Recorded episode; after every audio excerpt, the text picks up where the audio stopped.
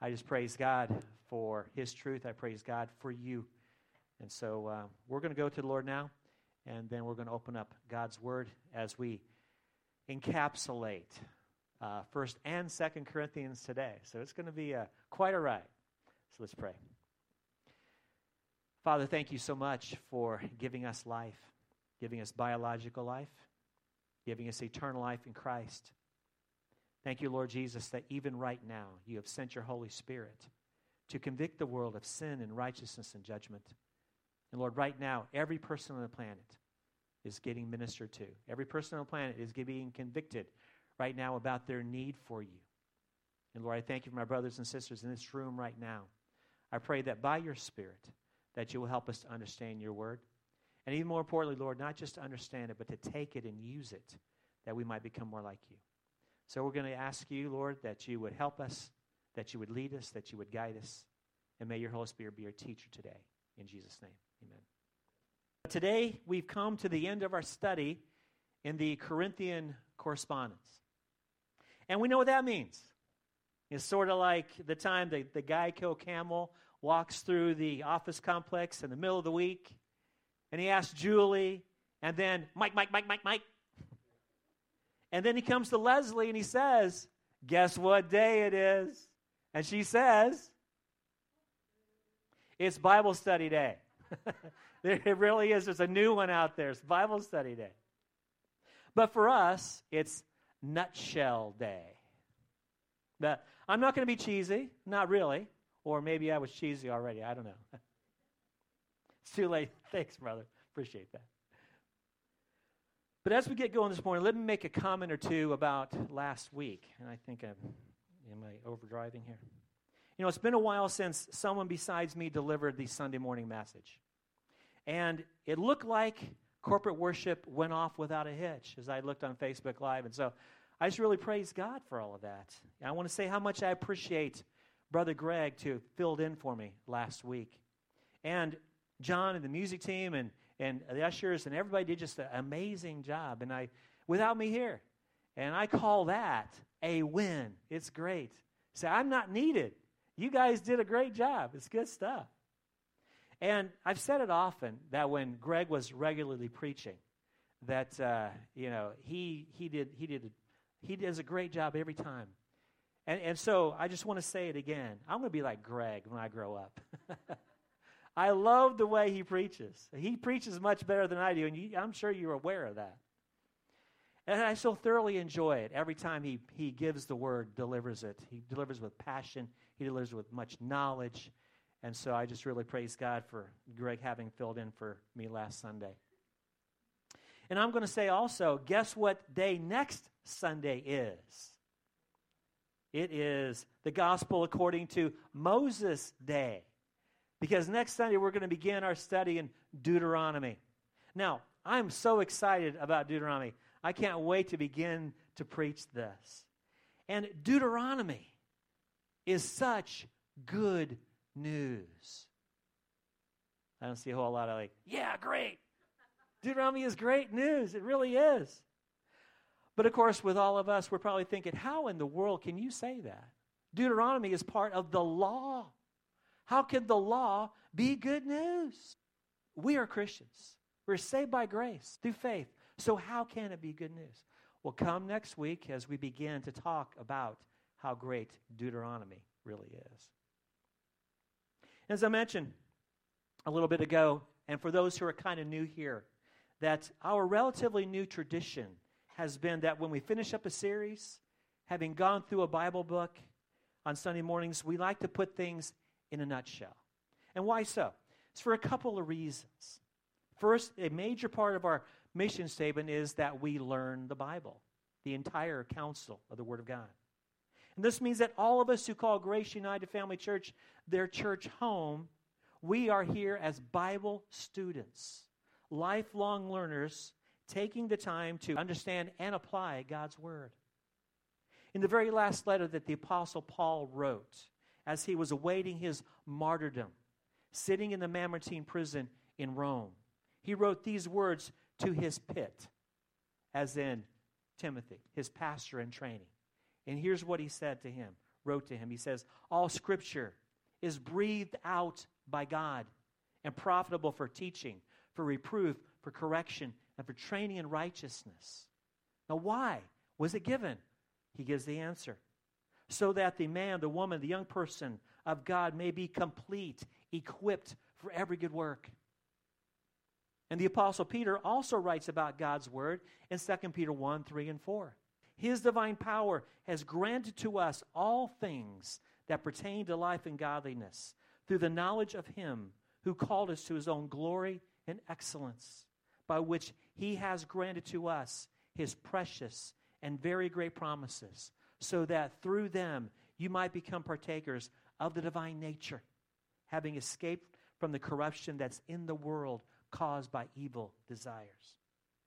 In other words, correctly knowing, understanding, and applying Holy Scripture is absolutely essential if we want to call ourselves Christians, followers of Christ. Now, second reason why we have nutshell days is to help us to step back and to see a big picture of what we've been, you know, immersed into for so long as we've spent a lot of time looking at these scriptures up close and personal. We need the big picture, lest we become like those blind men trying to understand what an elephant is. You know that story, don't you? One man came up to the elephant and, and touched his side, and he concluded, This elephant is a wall. Second man grasped the elephant's tail and said, This elephant is a rope. And the third one grasped the trunk of the elephant and said, This elephant is a snake. And then the fourth one grasped the leg, and, and with conviction, he says, This elephant is a tree. Were they right? According to their own understanding, they were right. But all of them were wrong. And see, nutshell days help us to step back and take in the whole picture at once, lest we come away from God's word in a right but a wrong way. So, big picture.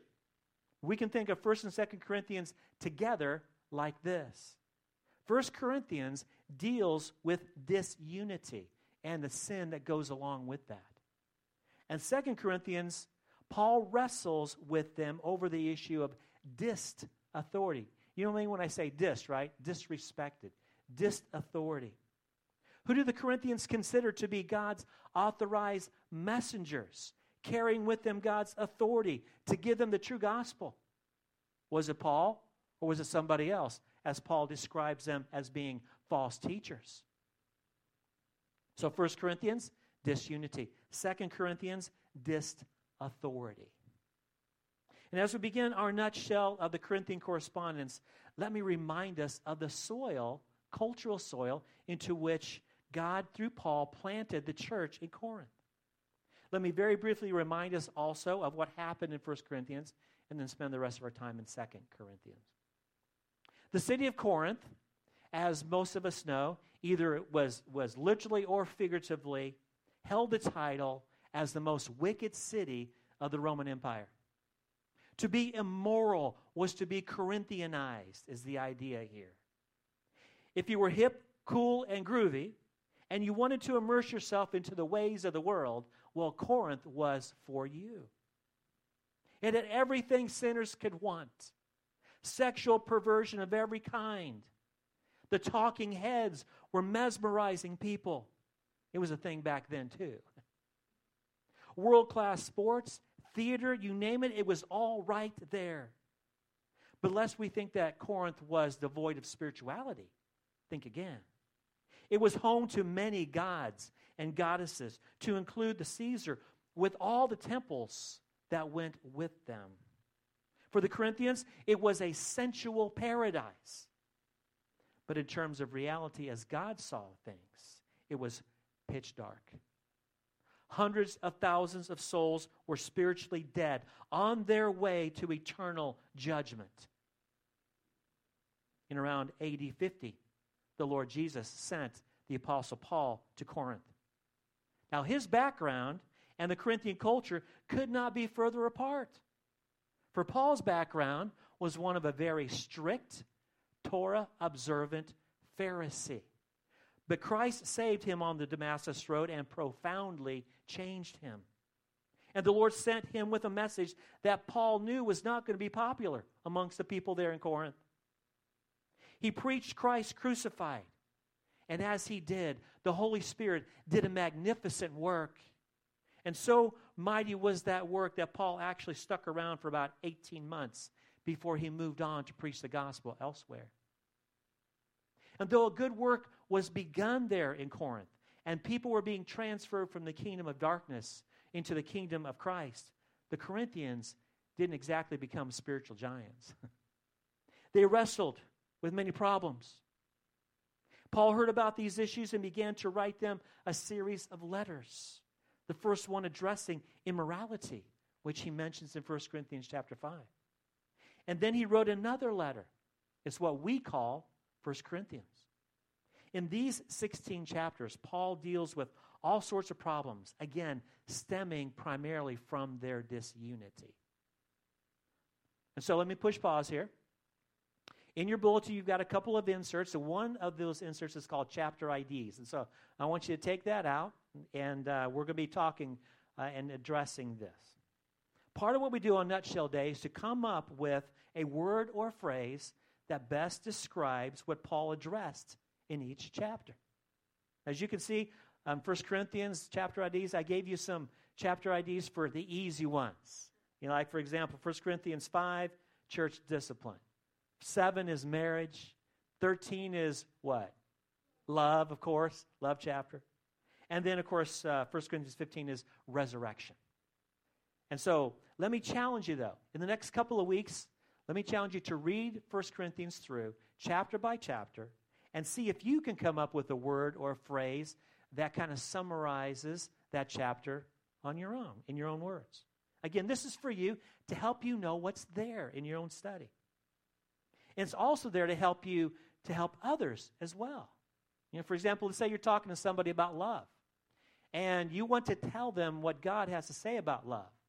Well, if you know your chapter IDs, guess what you can do? You can turn to chapter 13 of 1 Corinthians and let them know what God has to say about love. So before moving on to 2 Corinthians, though, let me give us a couple of points to ponder in 1 Corinthians. We can be thankful that God does not waste anything. He didn't waste anything in your life, my life, or the lives of the Corinthians. Now, do you think that Paul would have written 1 Corinthians 13 if the Corinthians didn't have any problems at all with loving each other? No, probably not.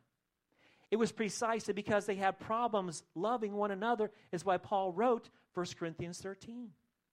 And so, for all the issues that, that the Corinthians had, we can say, Thank you, Corinthians because Paul wrote those things to address the problems that they had. And second, that we can rejoice in the grace and the mercy of God and the salvation that He has offered them and offered us. Let's remember and never forget the warnings that God gave through Paul's pen in 1 Corinthians and also 2 Corinthians as well. Let me give you just one example of this. And I want us to turn to 1 Corinthians 6, 9 through 11. 1 Corinthians 6, 9 through 11, to give us an example of a warning that Paul gave to the Corinthians. Again, this was the church he was talking to. 1 Corinthians 6, 9 through 11.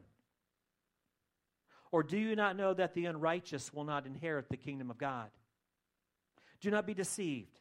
Neither the sexually immoral, nor idolaters, nor adulterers nor men who practice homosexuality, nor thieves, nor the greedy, nor the drunkards, nor revilers, nor swindlers will inherit the kingdom of God.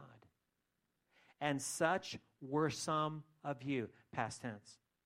But you were washed, you were sanctified, you were justified in the name of the Lord Jesus Christ and by the Spirit of our God. Notice what Paul said that some of you were practicing these things, but no longer. But you know, the implication is that there were some associated with the church who were practicing these things. And according to Paul, they will not inherit the kingdom of God, even though they were associated with the church. How we need to take Paul's warnings to heart.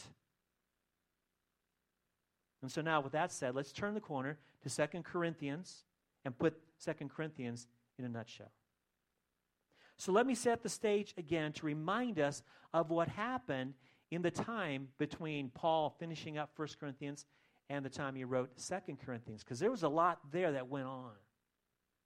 Well, sometime after Paul sent 1 Corinthians, he got wind of something that was about to decimate the church in Corinth. False teachers began to sway the leadership and even won the heart and mind of one of the leaders. And Paul dropped what he was doing and he came back and he paid them an emergency visit. And he blasted the guilty and left a whole lot of people hurt and upset in his wake. See, Paul knew what it was like for a congregation to begin to turn away from the gospel of Christ and start to embrace another gospel. In Galatians chapter 1, verses 6 and 7, Paul writes these words. He says, I am astonished that you are so quickly deserting him who called you in the grace of Christ and are turning to a different gospel. Not that there is another one, but there are some who are troubling you and want to distort the gospel of Christ. For Paul, it was not an ego trip here, as in the Corinthians and the Galatians prefer other people rather than me as religious leaders. No, Paul did not attend personal pity parties. You ever attend a, a pity party? You know what that's like? You know, there's usually only one person that's invited to the pity party, right? And what's the theme song? You know, no one likes me. Everybody hates me. I'm going to go eat worms, right? But see, Paul rightly saw that turning away from him and the gospel, the true gospel, had eternal significance. For both the Galatians and the Corinthians, to turn away from Paul meant they were turning away from Christ. And it was Christ who sent Paul. Christ did not send the false teachers. And this was the struggle that Paul and the false teachers and the Corinthians were locked in in this letter, Second Corinthians. Well, after Paul finished blasting the Corinthians, he went back to his ministry in Ephesus, about 100 miles north of Corinth. But he was not at all pleased with the situation. He kept thinking over and over again of all the things that happened there in that time. He was filled with grief over that. And so he took a pen and some parchment and began to write a letter. But it's not the one that we call Second Corinthians, it was another one. Remember how he referred to that letter in Second Corinthians 7? It was a tear stained, passionate letter. And so he gave that letter to Titus and had him go and deliver that letter to Corinth.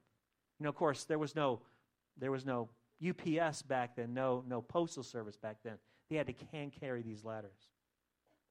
And so after the Corinthians received that letter, Titus returned to Paul and he gave the apostle a good report. And partly out of relief and partly out of his need to further set things straight, he then what we wrote what we call Second Corinthians. So what can we say about all of this so far? That Paul had a long, stormy, complicated relationship with his beloved Corinthians. He spent much energy and a lot of blood, sweat, and tears over these fallen saints and sinners whom he loved so very much. But you know, that's what love does, doesn't it? Love risks being hurt over and over again. But for Paul, it wasn't so much the hurt he felt from the Corinthians who inflicted him upon him hurt time and time again. It was, as he put it, the godly jealousy he had over them.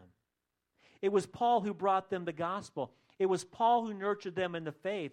And now it was false teachers who sought to undermine Paul's authority and to offer the Corinthians a gospel that cannot save.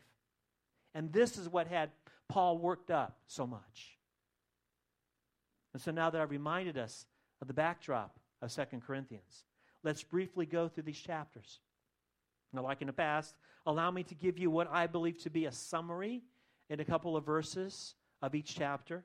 And then I want to have you give me what you think a chapter ID would be. Now, again, you know, as you go through this on your own, read it through on your own, you know, and then come up with your own, that's, that's great. And so you might have a different idea about maybe a couple of verses that are different than mine as far as, you know, what the summary would be, and that's okay. But for today, go with me in my summaries, all right?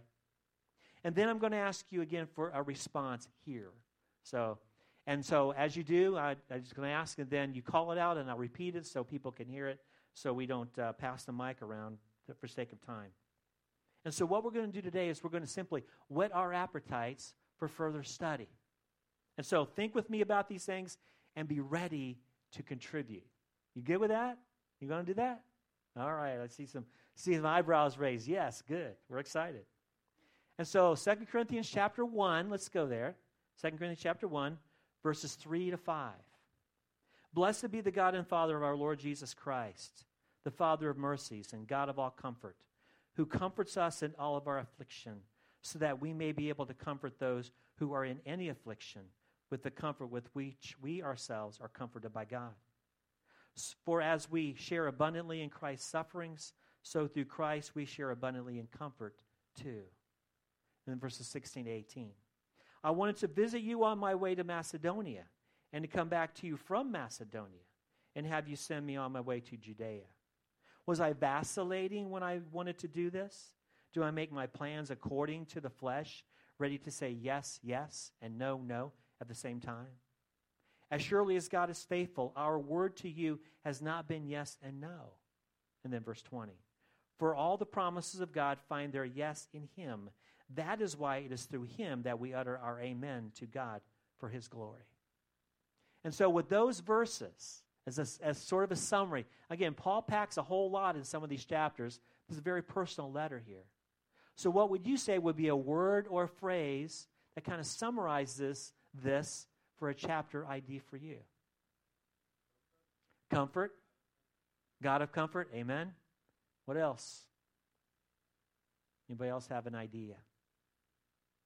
Well, this is interactive here today, guys. Consistency. Amen. Good. What else? God's promises. Wonderful. Let me give you a chapter ID that I came up with. Now, again, there's no right or wrong here. Our affliction, God's comfort and faithfulness.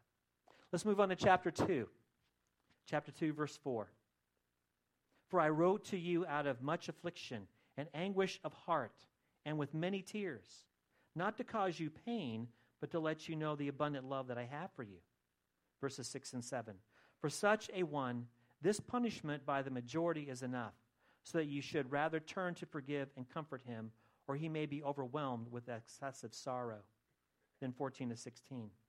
But thanks be to God, who in Christ always leads us in triumphal procession, and through us spreads the fragrance of the knowledge of him everywhere. For we are the aroma of Christ to God among those who are being saved and among those who are perishing. To one, a fragrance from death to death to another, a fragrance from life to life. Who is sufficient for these things? So, chapter 2, what's your chapter ID? Forgiveness. Amen. Amen. Let me give you mine. Sweet forgiveness, victory in Jesus. Chapter 3, starting at uh, verse 3. And you show that you are a letter from Christ, delivered by us written not with ink, but with the Spirit of the living God, not on tablets of stone, but on tablets of human hearts. Such is the confidence that we have through Christ toward God. Not that we are sufficient in ourselves to claim anything as coming from us, but our sufficiency is from God, who has made us sufficient to be the ministers of a new covenant, not of the letter, but of the Spirit. For the letter kills, but the Spirit gives life. In 17 and 18. Now, the Lord is the Spirit, and where the Spirit of the Lord is, there is freedom. And we all, with unveiled face, beholding the glory of the Lord, are being transferred, transformed into the same image from one degree of glory to another. For this comes from the Lord who is the Spirit. Amazing passage. Chapter ID. What do you have? The Lord's blessings. Amen. Good. Life. Amen. God's power. Yeah. Okay. Who else? Yeah, you're starting to get it. This is great. Did I hear something back in there? Hope. Wonderful. Wonderful. All right. Living letters. Amen. Amen. Excellent. I'm not even give you mine because you guys are so good here. Chapter 4, verse 7. But we have this treasure in jars of clay to show that the surpassing power belongs to God and not to us. Verse 11. For we who live are always being given over to death for Jesus' sake, so that the life of Jesus also may be manifested in our mortal flesh. Then verses 17 and 18. For this light momentary affliction is preparing for us an eternal weight of glory beyond all comparison as we look not to the things that are seen, but to the things that are unseen. For the things that are unseen are transient, but the things that are unseen are eternal. All right, chapter 4.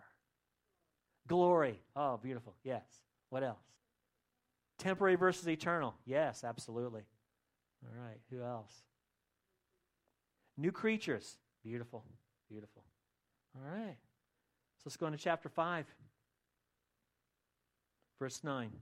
So whether we are at home or away, we make it our aim to please him.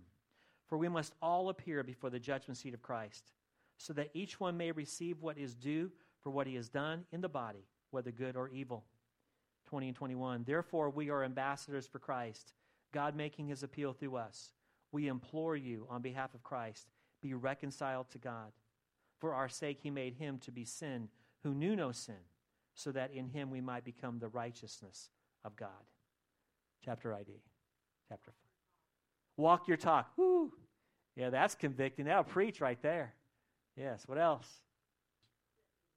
Set the example. Grace. Beautiful. Beautiful. All right. One more. Anybody else? Ambassadors for Christ. Excellent. Excellent. Chapter 6.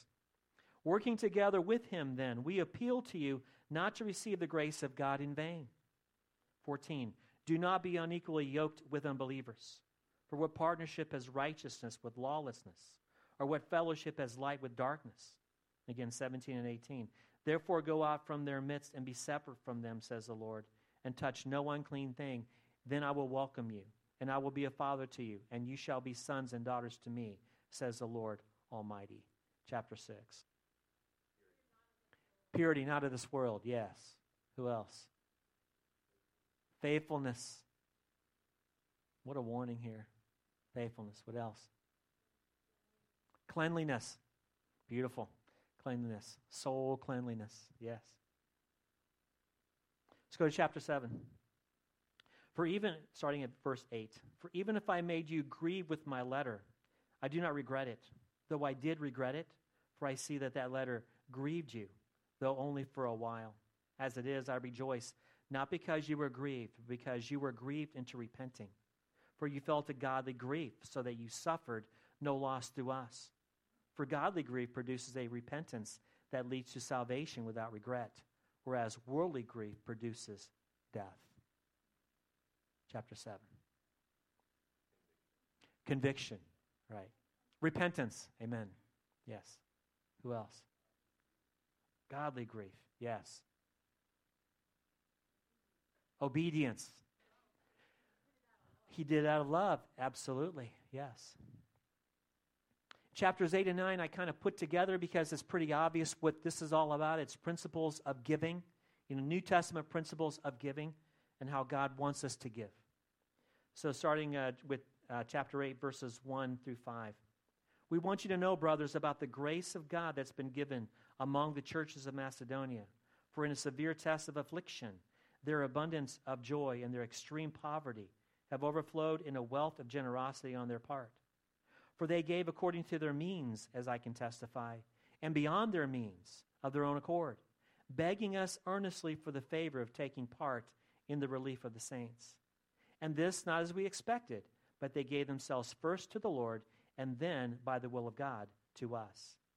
And then, chapter 9, verses 6 and 7. The point is this Whoever sows sparingly will also reap sparingly, and whoever sows bountifully will also reap bountifully. Each one must give as he has decided in his heart, not reluctantly or under compulsion, for God loves a cheerful giver. And then verse 15 Thanks be to God for his inexpressible gift. Now, I've written down there what I believe to be the heart of this. So it's God's giving principles and truth. I mean, this is how we are to give. You know, giving is to come from the heart. It's not a it's not a set amount. Isn't that true? It's what God wants of us, but to give of ourselves first. Chapter 3, or chapter 10, starting at verse 3. For though we walk in the flesh, we are not waging war according to the flesh. For the weapons of our warfare are not of the flesh, but have divine power to destroy strongholds.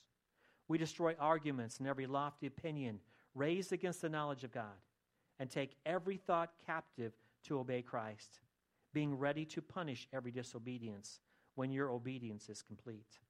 Look at what is before your eyes. If anyone is confident that he is Christ's, let him remind himself that just as he is Christ's, so also are we in 17 and 18. Let the one who boasts boast in the Lord. For it is not the one who commends himself who is approved, but the one who, whom the Lord commends. Again, it's pretty obvious. This is spiritual warfare we're talking about here. So, chapter 11, starting at verse 2. For I feel a divine jealousy for you, since I betrothed you to one husband, to present you as a pure virgin to Christ. But I'm afraid that as the serpent deceived Eve by his cunning, your thoughts will be led astray from a sincere and pure devotion to Christ. Then 12 to 15. And what I am doing, I will continue to do in order to undermine the claim of those who would like to claim that in their boasted mission they work on the same terms as we do. For such men are false apostles, deceitful workmen, disguise disguising themselves as apostles of Christ. And no wonder, for even Satan disguises himself as an angel of light. It is no surprise if his servants also disguise themselves as servants of righteousness. Their end will be corresponding to their deeds. And then verse 30 If I must boast, I will boast of the things that show my weakness. So, chapter 11, chapter ID. Beware, humility. Yes. Boast in the Lord. Amen. What else? Have discernment. How important is that today? What else? Weakness. Weakness. Yep. All right. Let's go into chapter 12, starting in verse 7. So, to, speaking of weakness, so to keep me from becoming conceited because of the surpassing greatness of the revelations, a thorn was given me in the flesh, a messenger of Satan to harass me, to keep me from becoming conceited. Three times I pleaded with the Lord about this that it should leave me. But he said to me, My grace is sufficient for you, for my power is made perfect in weakness. Therefore, I will boast all the more gladly of my weaknesses, so that the power of Christ may rest upon me. For the sake of Christ, then, I am content with weaknesses, insults, hardships, persecutions, and calamities. For when I am weak, then I am strong. And then 14 and 15.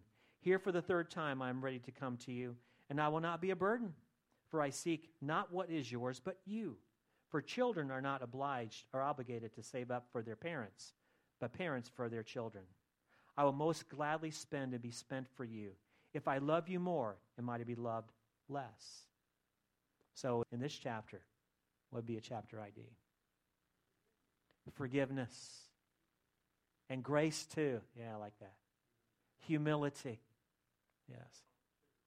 Spiritual strength trumps physical strength. I love that. Fantastic. All right. Chapter 13, last chapter. Some of you singing the Hallelujah chorus, I'm sure. Verses 1 and 2. This is the third time I'm coming to you. Every charge must be established by the evidence of two or three witnesses. I warned those who sinned before and all the others, and I warn them now while absent, as I did when present on my second visit, that if I come again, I will not spare them. Verse 5 Examine yourselves to see whether you're in the faith. Test yourselves. Or do you not realize this about yourselves, that Jesus Christ is in you, unless you indeed fail to meet the test? And then 11. Finally, brothers, rejoice. Aim for restoration. Comfort one another. Agree with one another. Live in peace. And the God of love and peace will be with you. And it's past the test. Live as Christians. And with that, the Corinthian correspondence is complete. Now, what to do with it? This is not just academic exercise. What we can do with it? Let me give you a reminder and a couple of applications. First, the reminder. Do you realize that Paul challenged exactly one church to examine themselves to see whether they're in the faith? Just one. Of all the churches that he dealt with It was this one and this one only. He said to them specifically, Examine yourself. See, in this, in both letters, he gave stern warnings. As one writer put it, quote, professing Christians who live lives in such as such as Paul described in 1 Corinthians 6 are tragically among those who will not inherit God's kingdom. We've got to understand this. Sometimes we think that, hey, just because I'm in church, that means I'm good to go.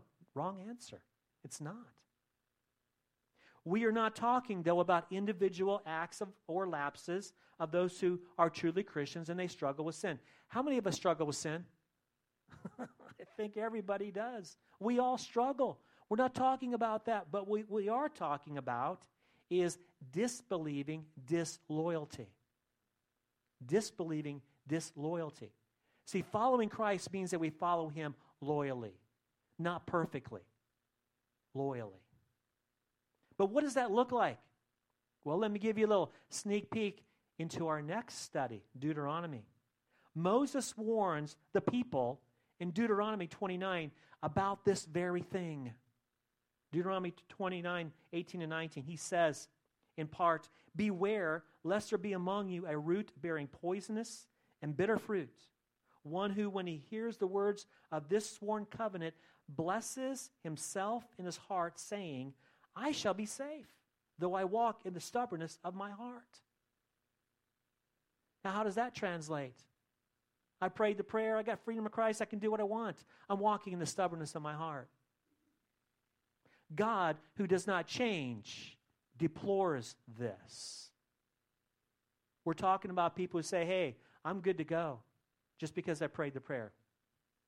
It's not the case. So the reminder, we can put it this way, and you've heard this before.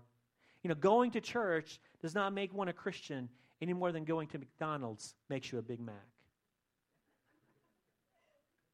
How we need to examine ourselves to see whether we're in the faith. Repent from sin, believe the gospel of Christ, and that's the beginning. It's not enough just for God to declare us to be right. If we are truly saved, we'll continue to walk with Him. Jesus talked about something about the narrow gate and the narrow road, right? Go through the narrow gate and continue on the narrow road. So, how can we apply these things that we've taken in in our nutshell of the Corinthian correspondence? And by the way, why these letters and not other letters? Say, for example, Paul's tearful letter mentioned in 2 Corinthians 7. How come 2 Corinthians is in the canon of Scripture, but not the letter that Paul wrote that's mentioned in 2 Corinthians 7? Well, I dare not speak for the Lord. He hasn't consulted me with this lately.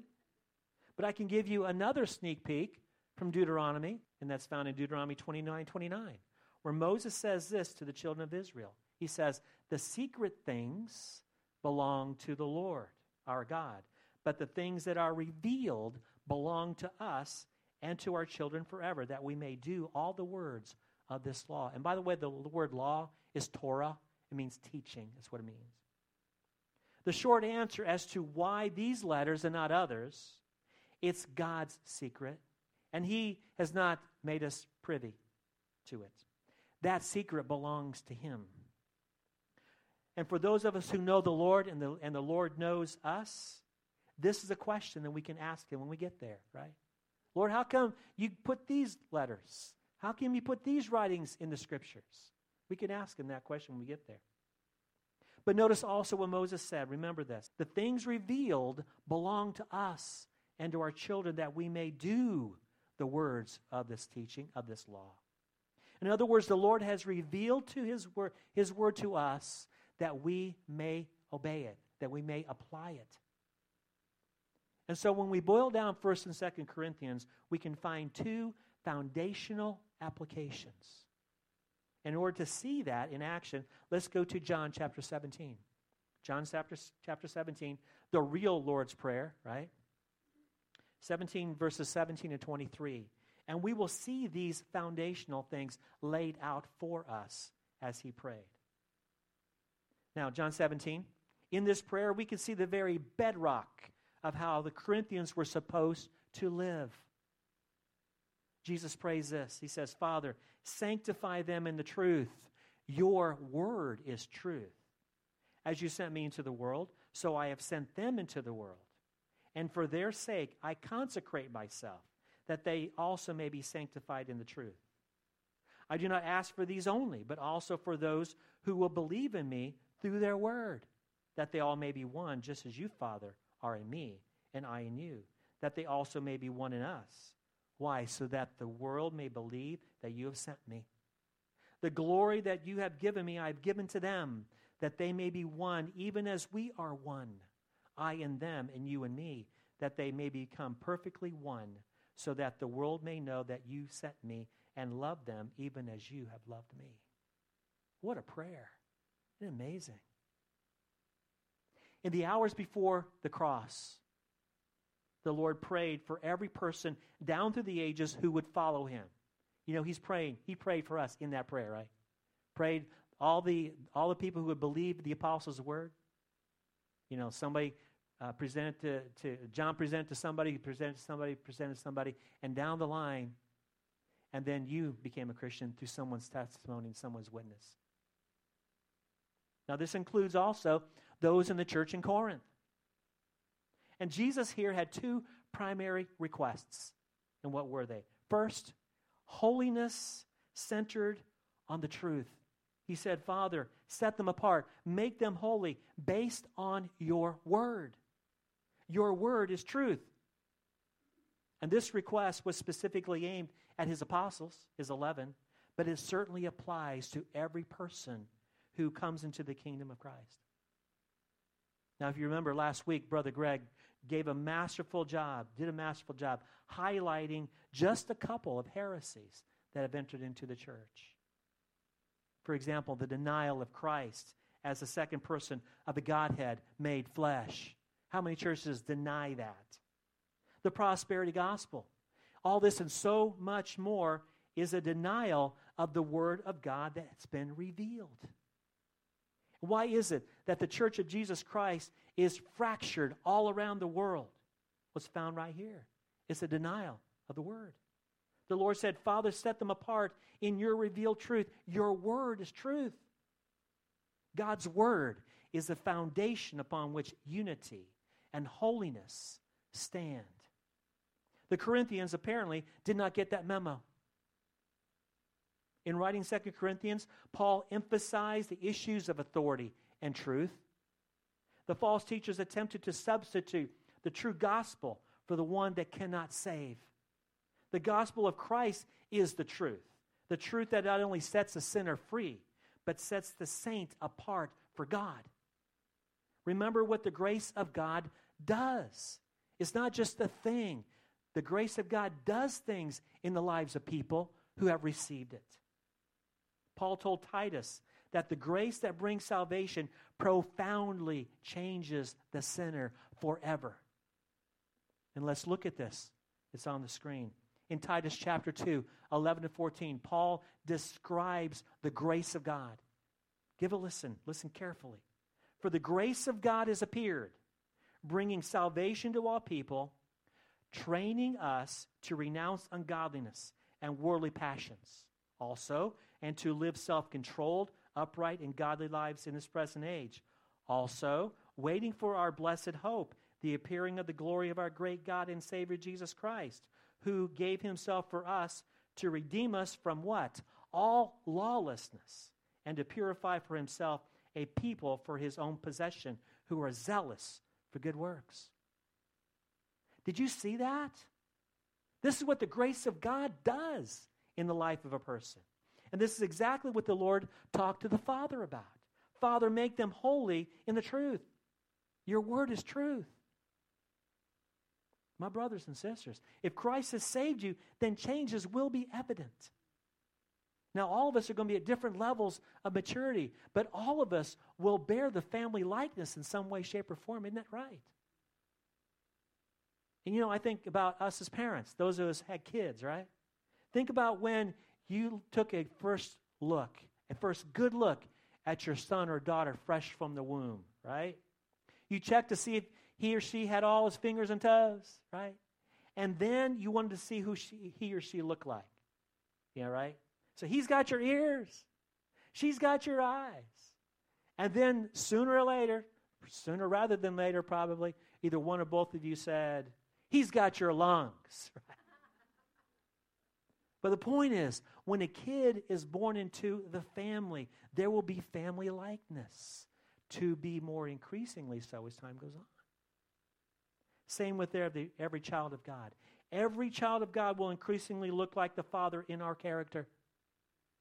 And in my opinion, Second Corinthians was written as a cautionary tale for us that we not live like the Corinthians did. Now we take the correctives that Paul wrote in 1st and 2nd Corinthians. We obey those, but we don't live like the Corinthians did. We're not to be swayed by false teaching and false teachers. And the entire letter of Second Corinthians, they were at the crossroads. Who am I going to choose? Am I going to go Paul's way or these guys' way? The problem that they had was they allowed the false teachers to hang around and influence them. And the remedy is to see the false teachers and their teaching for who they are. It's not politically correct to say that some people are servants of Satan, but that's what Paul said. Father, sanctify them in the truth. Your word is truth. Let's not do as the Corinthians did. Jesus is Lord. Let's not diss his authority when someone's here on Sunday mornings delivering the word. And again, the challenge we're all to be like Bereans. And out of love for the Lord and commitment to the truth, we are to continually check one another to see whether what is presented is true to the inspired word of the living God. There's a second point that Jesus' prayer applies directly to the Corinthian correspondence, 1 Corinthians specifically. And what was the chief problem that Paul dealt with in 1 Corinthians? Remember what that is? Disunity. And Jesus prays, I do not ask for these only, the apostles, but also for those who will believe in me through their word, that be us who know Christ, that they may all be one, just as you, Father, are in me, and I in you, that they also may be one in us. Why? So that the world may believe that you sent me. Apparently, the Corinthians didn't get this memo either. What was the principle here that Jesus is talking about? Simply this to the degree that God's people are divided, is the degree that we lose the power of our witness in the world. From the get go, Paul chided them for going after and exalting leaders rather than all of them together exalting Christ. We've all heard stories of why non Christians don't want to hear about the Lord. And some of the main ones are hypocrisy and division among Christians. Now, in increasing measure, we have a whole lot of people who say, I'm a none. You've heard nones, right? N O N E S. You know, I don't accept any religion, or maybe they claim atheism. But how would it be if brothers and sisters in Christ were to put aside their personal preferences, non essentials the, of the faith or to the faith, and simply lived as though we were for one another and not against one another. What would the non Christian world do with that? I think about things that are dividing the church today, right now. Wokeism, for example, homosexuality in all of its forms. Certainly, these are moral issues. Wokeism, as we know, divides people based on skin color. And the culture seems to think that there are different races. But are there different races? No. There's not different races, there's just one race. And Paul addresses this in the book of Acts, chapter 17, 26, when he was talking to those in Athens. He said this And he made from one man, God, every nation of mankind to live on the face of the earth, having determined allotted periods and the boundaries of their dwelling place. And the short answer is that when we go back to the beginning, here's what we find. When the human race started, one race started with one man, his name is Adam, and one woman, her name is Eve. And you know, even secular publications have had to admit that in the last few years. Secular ones. And so, why is the church dividing over skin color? Makes you wonder. Second, homosexuality in all of its forms is an abomination to the Lord. Definitely a moral issue. And certainly, as fallen creatures, there are some who would be attracted to the same sex. That's just the way our fallen nature does. But being attracted is not the same as identity. Just because someone has strong desires towards something does not make it so. Isn't that right? We would never say to those who have a strong desire to torture children, oh, that's okay because you really feel that way because you were born that way, right? Will we do this?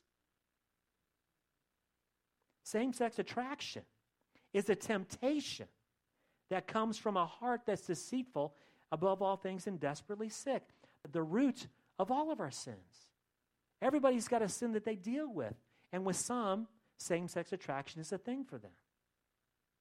But just because they feel it does not mean it's a declaration of who one is. But the church is divided over this. Why? What if the church, in all of her forms, was to lay aside personal preferences, unify around the truth, and demonstrate conspicuous Christ like love toward one another? Why, that would be the answer to the prayer of our Lord Jesus, wouldn't it? And the world would then realize that the Lord came to be their Savior and Lord as well as ours. A unified, holy, Christ like witness is attractive. What do you think?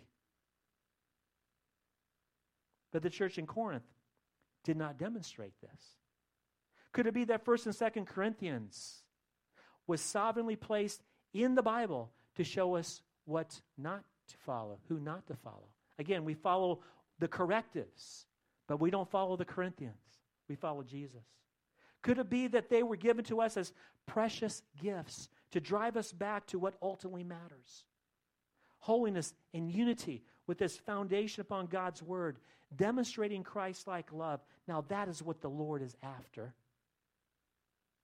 As we conclude our time in the Corinthian correspondence, I think it'd be most appropriate to recite together as our corporate prayer what God through Paul was after concerning his beloved Corinthians. And that would be what? Chapter IDs. 1 Corinthians 13. Love chapter. Spelled out of what God wants. It's in your bulletin, so pull that out. 1 Corinthians 13. Let's make this declaration our prayer of commitment. And with God's description of love ringing in our ears and minds, may the Lord help us to live and give true love to all, and especially to those who are of the household of faith. So, you ready? Let's pray 1 Corinthians 13 together. Pray like you mean it. If I speak in the tongues of men and of angels, but have not love, I am a noisy gong or a clanging cymbal. And if I have prophetic powers and understand all mysteries and all knowledge, and if I have all faith so as to remove mountains, but have not love, I am nothing. If I give away all I have, and I deliver my body to be burned, but have not love, I gain nothing. Love is patient and kind. Love does not envy or boast. It is not arrogant or rude. It does not insist on its own way. It is not irritable or resentful. It does not rejoice at wrongdoing, but rejoices with the truth. Love bears all things, believes all things, hopes all things, endures all things. Love never ends. As for prophecies, they will pass away. As for tongues, they will cease. As for knowledge, it will pass away. For we know in part and we prophesy in part. But when the perfect comes, the partial will pass away. When I was a child, I spoke like a child. I thought like a child. I reasoned like a child. When I became a man, I gave up childish ways. For now we see in a mirror dimly, but then face to face. Now I know in part, then I shall know fully, even as I have been fully known.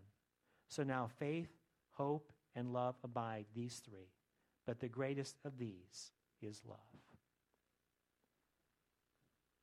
Father, thank you so much for the capstone of what it means to follow you.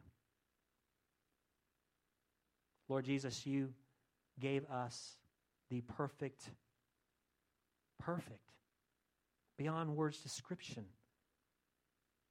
of what love is.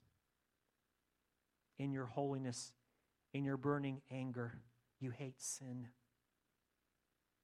Your word also says you hate sinners.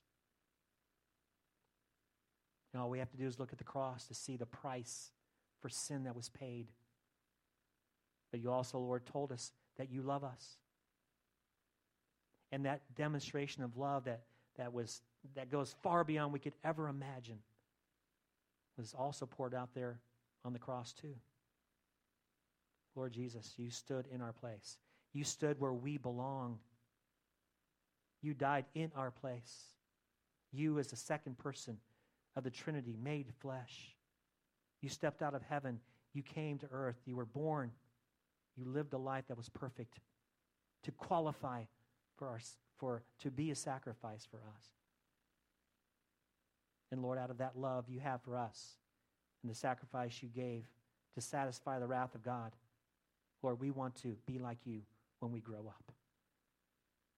Lord Jesus, thank you for being that example. Thank you for giving us that love. And Lord, I pray that now you would help us to live that love, being patient and kind and not rejoicing in iniquity, but rejoicing in the truth, never giving up. And Lord, you tell us three things abide faith, hope, and love, but the greatest is love. Help us, Lord. Even as Paul told Timothy that, that the goal of our instruction is love from a pure heart, a sincere faith, and a, and a sound mind. Lord Jesus, thank you. Thank you for giving us your spirit. And may, may, by your spirit, we live these things out, which are impossible for us on our own. And now I thank you, Lord, for this time that we can give. Thank you, Lord, that we can never outgive you. Lord, you are the eternal one. You are the, the ever present giver, and you're the lover of our souls. Help us, Lord, to give because we love you, not because we have to, because we get to. Help us, Lord, as an act of worship to do this. And I pray also now, Lord, as we sing as well, that we'll be able to sing with all of our heart, soul, mind, and strength to you, again, as an act of worship. Remembering, Lord, that even in our country, there are places where people can't sing. So, Lord, help us to, to take advantage of what we have. And we'll give you thanks in Jesus' name.